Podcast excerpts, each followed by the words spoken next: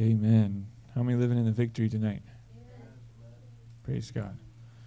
Luke chapter 22. Luke chapter 22, verses 24 through 30. We'll be reading there in a moment. There were some travelers on a boat tour in the Bahamas. How many would like to be there right now? Oh, everybody except Eddie.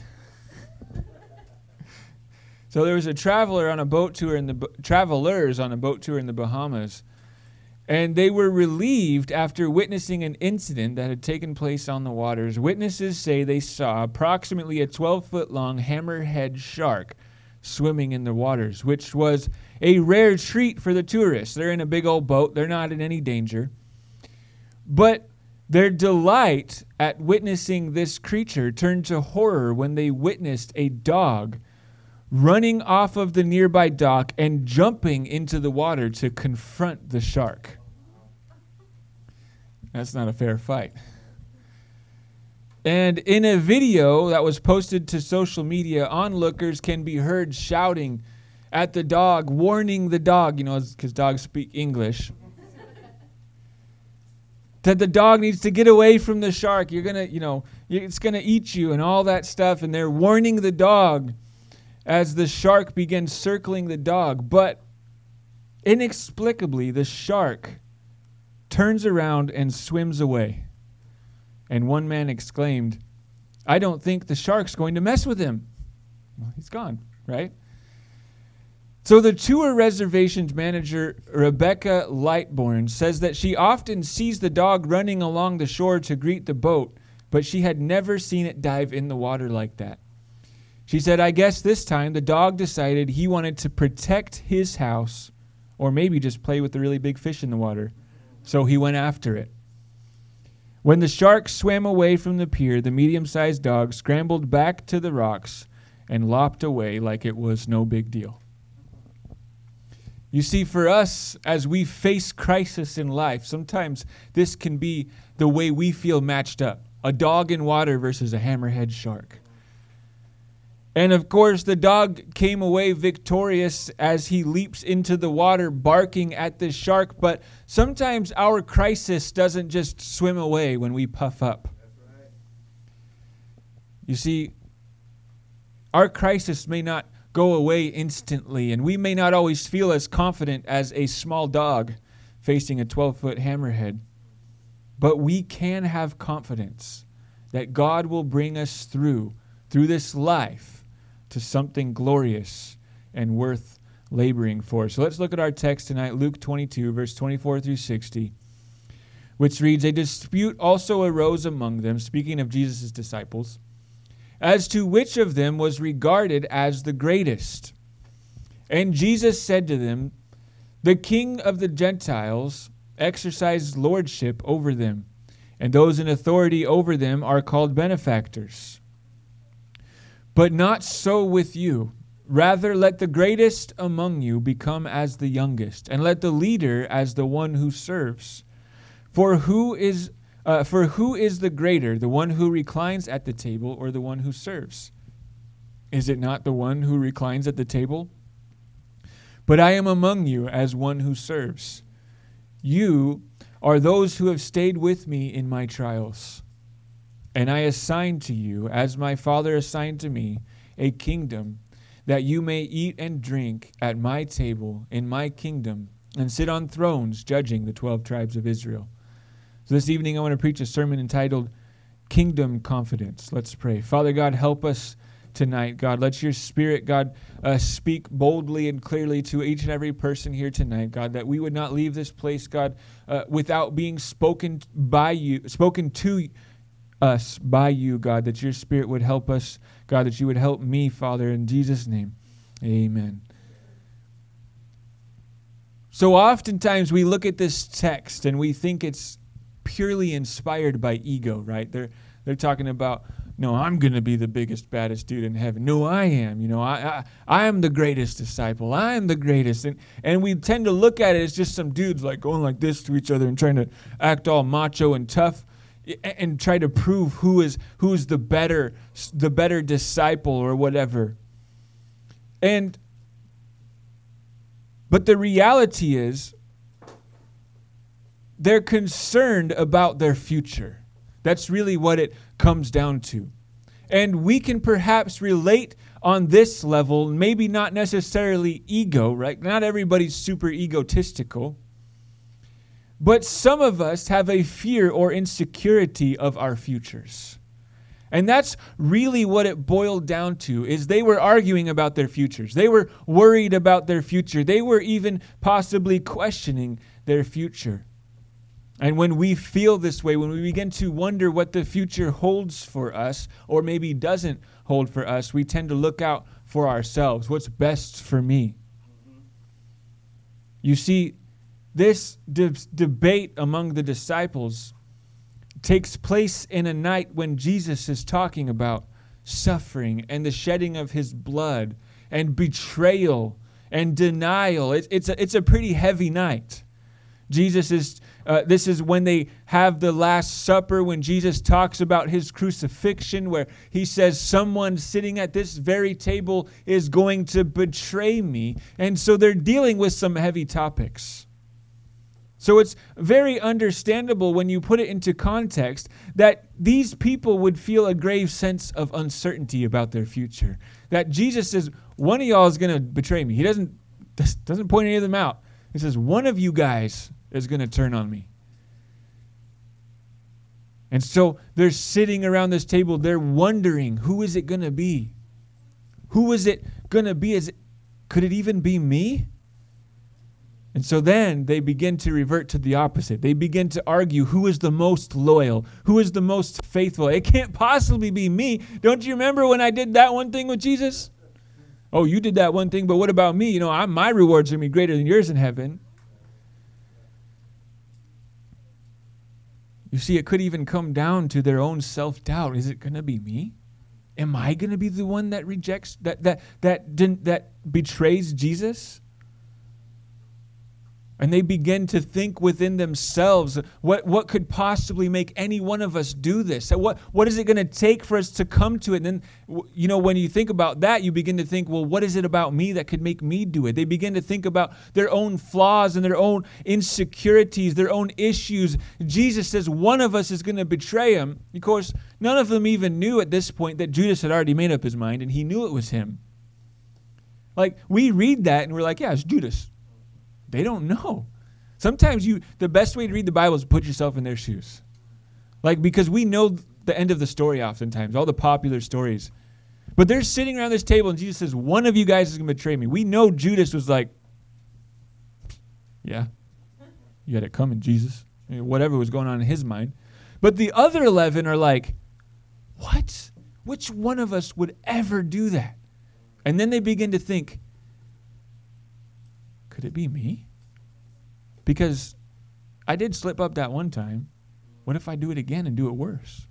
I, am kind of prone to this, or, or, you know, they begin to get introspective about their own issues. And sometimes our reactions to things like that can be to just talk good about ourselves, right? Every single one of them in their own mind is thinking, man, how could it be me? It can't be me. What if it is me? I know I tend to do this. I know I'm that way. But with their mouth, they're saying, it ain't going to be me. I'm the biggest, baddest disciple this world's ever seen, you know? And they're, they're talking to each other and they're debating about which one of them has accomplished more for Jesus and which one of them has done more for the kingdom of heaven and which one of them is going to be in greater authority when they get there. But in their mind, we don't know what's going on. You know, people tend to put on a front of confidence. And usually, well, I shouldn't say usually, but a lot of the times, people who are the most confident are the most insecure. So they are dealing with these things that Jesus is talking about, and their response is to say, Well, I'm going to be one of the greatest in the kingdom of heaven, so it can't be me. And ultimately, they were, they were all right, right? Except for Judas. But then on the flip side of it, not only do they begin to question themselves, but they're thinking, which one of you guys is questioning me? Which one of you guys looked like John's sitting there and he's like, Peter looked at me kind of funny. He thinks it's going to be me. Or, what are you looking at, Andrew? Thomas? You know, you begin to put persecution on yourself. You begin to put accusations on yourself that nobody even put on you because of your own insecurities. And so, in times in, in life when we feel accused, when we feel doubted, when we feel questioned by others, we tend to defend ourselves. Well, but one time I, or you know that I always succeeded in this area.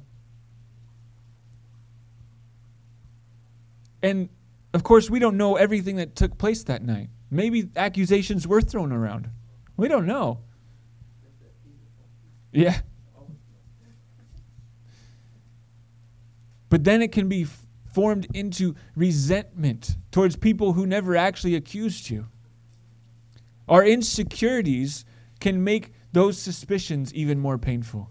Like, you ever sus- suspect that somebody's suspicious of you, of something that's true, but you don't even know if they know about it? Yeah. The answer is yes. you all have. that's every human, I think, has, has gone through that. And we get in this own little mind battle of our own head thinking that everybody thinks we're the worst person on planet Earth. All 11 of you think I'm the one that's going to betray Jesus. It ain't going to be me. Or maybe they begin to think about all that they've sacrificed for Jesus, all that they've sacrificed to follow Christ, all that they've sacrificed to labor over those years. They walked away from jobs, from businesses, from families. And, you know, they're talking about what glorious return they're going to get in heaven someday. And they begin to think for themselves, like, I'm not going to betray Jesus. I'm going to get the best reward in heaven because all that I've done, all that I've given up. But somewhere in their mind, some of them may have been thinking, but what if? What if I did all of this just to blow it? And ultimately, whatever it was that was going through their minds, they all of these things involve their future. They have imagined their future. You know how I know that? Because everybody imagines their future. doesn't say it in the Bible. They're talking about their future. So they're imagining in this situation. They, they, they have imagined their future working out in a certain way. Like, y- y'all ever walk in the kingdom, like in the will of God, and you're like, man, I'm going to walk down this path and it's going to be awesome. And then five years, two years, even a few months down the road, you're like, this is already taking a lot of turns that I did not expect. But you're in the will of God. So we have an expectation for our future, we have visions for our futures. This was not a part of their vision. One of, one of us, the, us brothers, I mean, 12 men doing life together every single day for three years. This is not part of their plan. One of us betraying Jesus, that was never part of their future plan. Not like not even one of them who writes fictional books on the side was like, man, what a crazy plot twist if one of us 12 betrayed Jesus. Right? This was not in their plan. They begin to wonder. They begin to think. They begin to ha- be uncertain of what will happen, of what their future will hold. But Jesus reminds them there is security in your service. You see, our best interest isn't served by looking out for number one, despite what the world teaches us, what the world tells us. And they're talking about what I'm going to have, what I'm going to do, what I am, who I've what I've accomplished. And the world will tell you that you must look out for number one, making sure that I'm appreciated, making sure I'm rewarded for my efforts, making sure I'm recognized, making sure I'm vindicated when somebody wrongs me, and whatever happens to other people happens. It doesn't matter as long as number one's taken care of, right? That's the mentality of the world. That's the mentality of our flesh. But Jesus wants to get their eyes off of their own insecurities and their own issues because this is not going to lead them to a secure place. And that's what he's trying to show them that their future is a kingdom, their future is heaven. And that is the most profound amount of security that anyone could experience. You see, Jesus then uh, responds to their arguments And many people view it as a rebuke, but if you really look closely at the, the way Jesus is speaking to them, in reality, he's not rebuking them, he's leading them out of their fear. He's helping them see things with the right mind. Your greatest security is my kingdom. That's what he tells them. And that is experienced by serving one another. That's the reminder he gives them. Not self interest, but serving your brothers and sisters. Verses 23 through 26, uh, 26 through 27, rather, of our text, Jesus uh, interrupts the argument and he gets down to the issue and he says, But not so with you. Rather, let the greatest among you become as the youngest, and the leader as one who serves. So he's telling you, you think you're the best of the best? Then serve the lowest. For who is the greater one, the one who reclines at the table or the one who serves? Is it not the one who reclines at the table? But I am among you as the one who serves. Jesus is reminding them, you remember who I am? I'm the King of Kings. I'm Jesus Christ. I'm the Messiah. But here I am serving you. He's reminding them that the character of God's kingdom is servitude and he expresses the character of the king as a servant. That Jesus Christ says, I'm not sitting around waiting for you guys to wait on me hand and foot because I am the greatest in the kingdom of heaven. He's reminding them, y'all are arguing amongst yourself. Don't you remember who's sitting here right next to you? And what am I doing? I'm serving.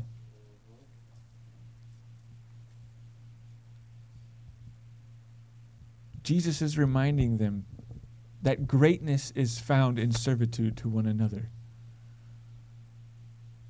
And we can serve from a place of security in the hands of God. That we can serve people and find security in our lives through this. John chapter 13, verses 1 through 5, which says, Now before the feast of the Passover, when Jesus knew that his hour had come, and that he should depart from the world to the Father, having loved his own who were in the world, he loved them to the end.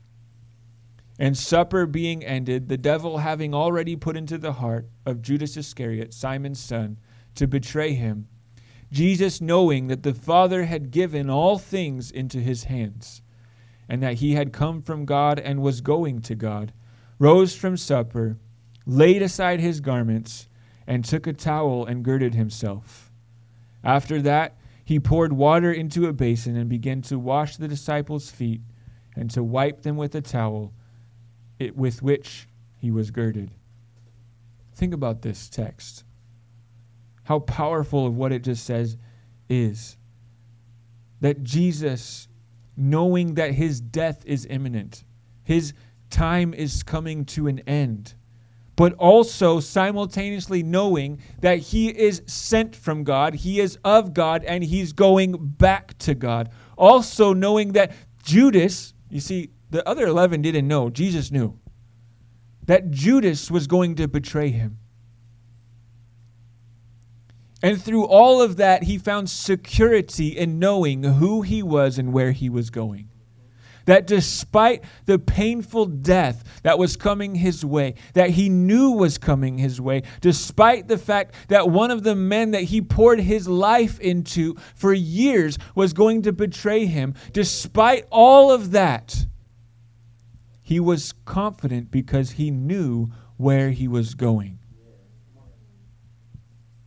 And because of that confidence, he was able to reduce himself to the lowest of lows of servitude. That was the lowest job in a house, was to clean people's feet.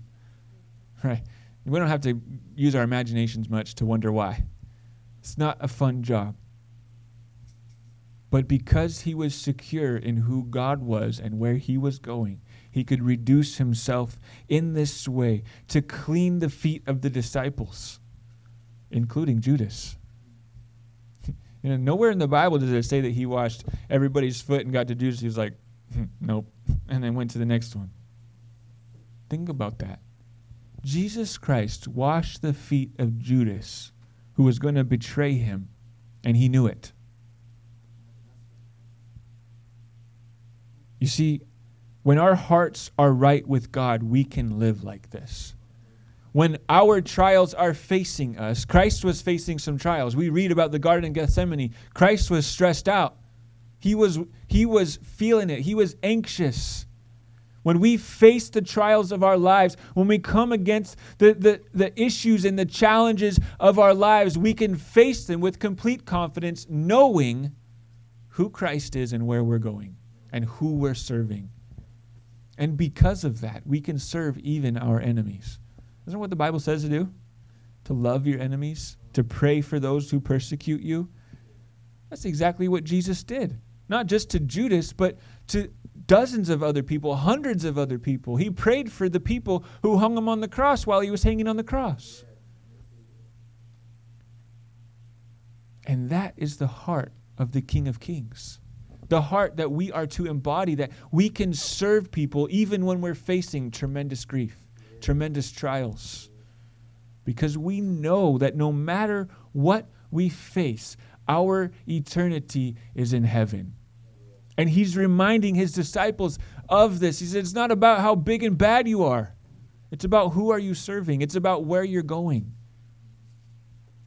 The greatest thing that we can do for our future is to serve the King of Kings by serving his people in the kingdom.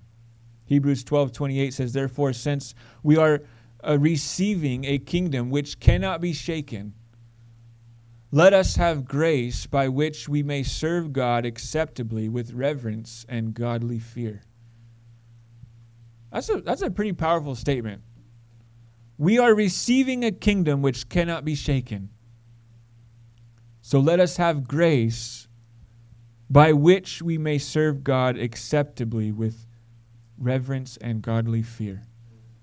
That's, that's what we have to look for, that we are going to a place that cannot be shaken. Like, it doesn't take much in, in, in on this world to shake a kingdom, if you will. We don't really call them that anymore, except for maybe the United Kingdom. Right? But even the greatest nation on earth, America, we got shooken pretty heavily, heavily in 2001. We've, we've been shaken before in, in times of history, at, you know, Pearl Harbor and all these other historic events. The most powerful country on earth can still even be shaken, but we have an inheritance of a kingdom that cannot be shaken. That's what the Bible says. This is our place of security, that we know where we're going. We're going to a place that can't be touched by the enemy. We're going to a place that can't be touched by anything, that cannot be shaken. So we must have grace and serve God and serve God's people. This is our place of security to serve God, the King of Kings, the King of the kingdom that we're going to, to serve the people of God. Mark 9:35 says speaking of Jesus and he sat down, called the 12 and said to them, If anyone desires to be first, he shall be last of all and a servant of all. This is Jesus, this is a common trend with Jesus. He's reminding them we must be humble. That we're not just doing jobs, like we're not just doing ministry, we're not just doing things for God, but we're serving people that Jesus Christ himself reduced himself to the lowest possible level a, as a house servant so that he could exemplify to us what we must do. That we can lower ourselves to serve those to express the love of Jesus Christ to them. You see, this response from Jesus to his disciples was really a commendation, an encouragement, an uplifting.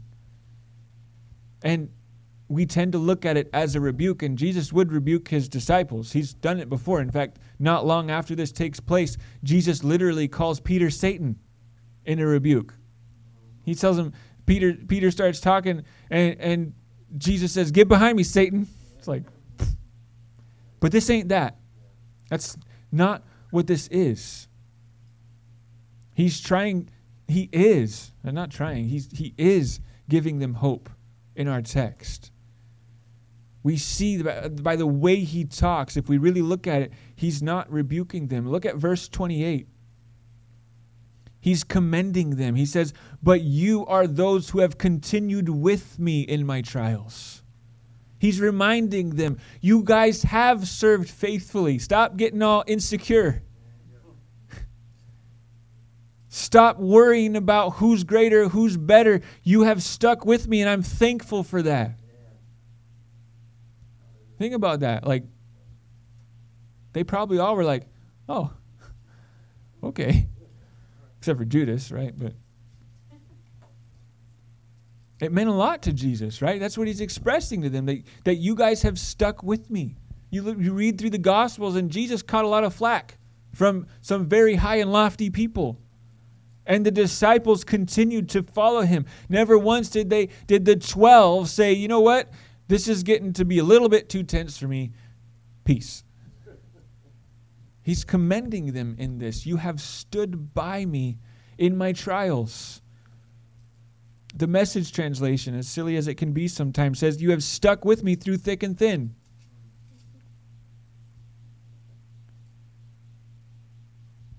It wasn't about their successes or their failures, it was about them just simply staying faithful to Jesus. Think about this earlier in the Gospels when Jesus is trying to compel this crowd of people what life is all about that he is the bread of life. The Bible says that many of his disciples left him after that because it was a difficult teaching for them to hear. You guys, I don't know if you know this, he had way more than just 12 disciples, those were just his main 12. And the Bible says that many of his disciples stopped following him at this teaching because it was getting a little difficult to bear. And the Bible accounts that he turns to him and says, Will you also go away? And they didn't. Peter says, Where shall we go? We've invested everything into you, man.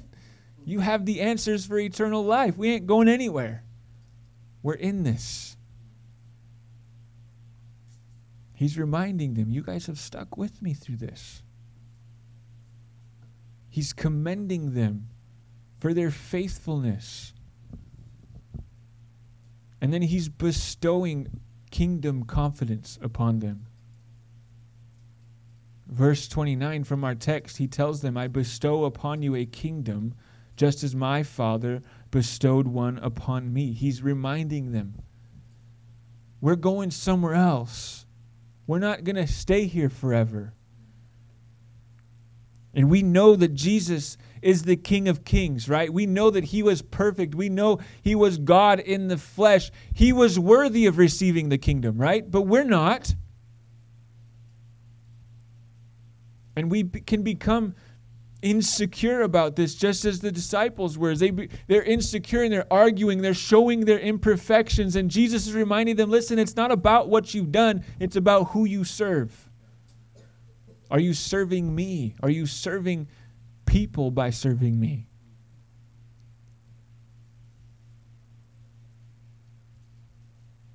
He's reminding them that when you stand with me you will inherit the kingdom of God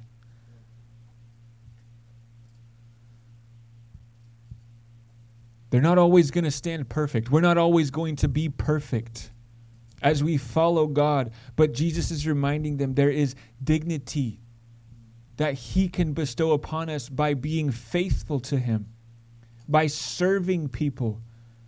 Even when we serve people, we won't even be perfect. Like we'll try to help somebody out, we make their issues worse. it happens.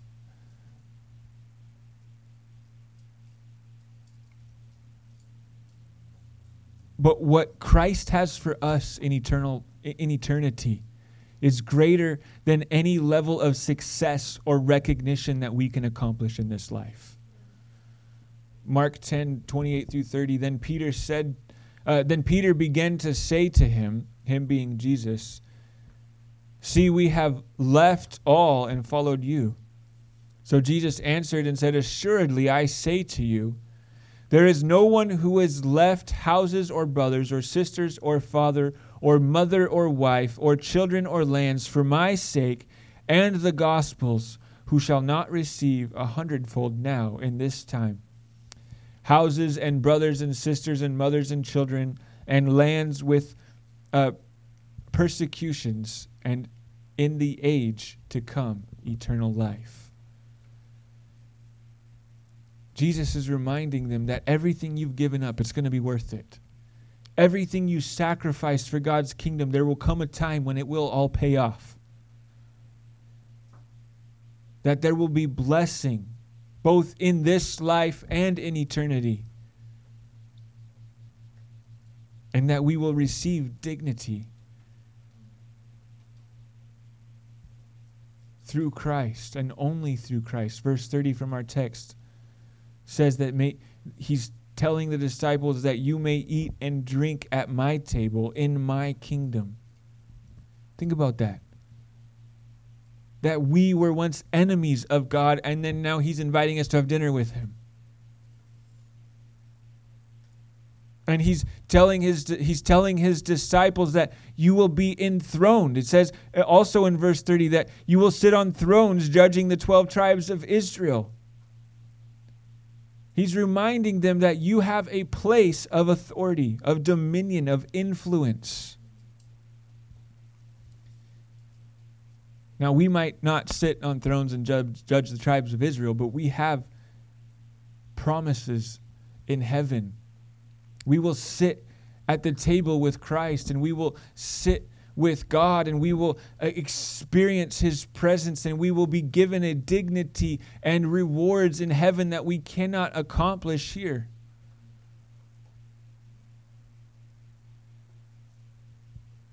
Jesus is expressing to them that He expects them to see beyond the present crisis that they're facing to look forward to an immeasurable and glorious destiny. That's what we have before us. We don't always know what our future holds, but when we put our future in God's hands, we have an immeasurable and glorious destiny ahead of us. You know, sometimes life doesn't always feel that glorious. And actually, right before the service, I was talking. We, I was talking to Eddie about prosperity and, and what God can and can't or can and won't do. Right? We're talking about how some people don't have riches because God knows they can't handle it, it'll ruin them. And we talked about the, the Apostle Paul, how he was known as one of the greatest uh, you know, men in the New Testament and how much he accomplished, but you read his stories, and the reality is it doesn't look like he really actually experienced much prosperity. He wasn't rich, you know, he wasn't loaded, he wasn't driving a Tesla.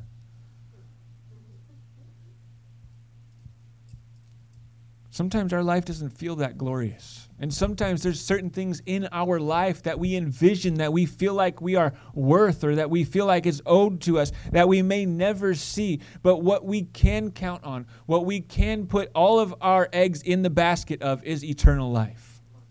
Blessings on this earth, they come and they go. Some bigger, some smaller. Just like the trials, they come and they go. But eternity is what we really are putting everything into, what we really are looking forward to. And that's what Jesus is reminded to, uh, uh, reminding them, and he's reminding us that all of these things we have to look forward to, they won't be revealed to us in this life. We might not understand everything we face, but we can trust God's heart. We can trust his will and His plan. That we will one day experience joy and dignity in heaven. That we can glorify God with this life. And He's reminding them this security, this confidence, this eternal kingdom confidence is found in a life where you place your hope in Christ and you serve your brothers and your sisters. What would Jesus do? He would serve people. That's what he did do. Jesus came and lived a life of exemplary service. That means it's an example for us to copy.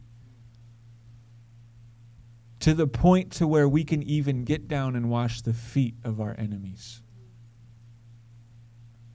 Because Jesus says, when you understand who I am, and when you understand where you're going, you will love people like I've loved you, and you will serve people like I've served you. and you will serve your enemies like I've served mine. Jesus is reminding them, you your security is found in serving, serving Christ and serving those around you. Let's bow our heads and close our eyes this evening.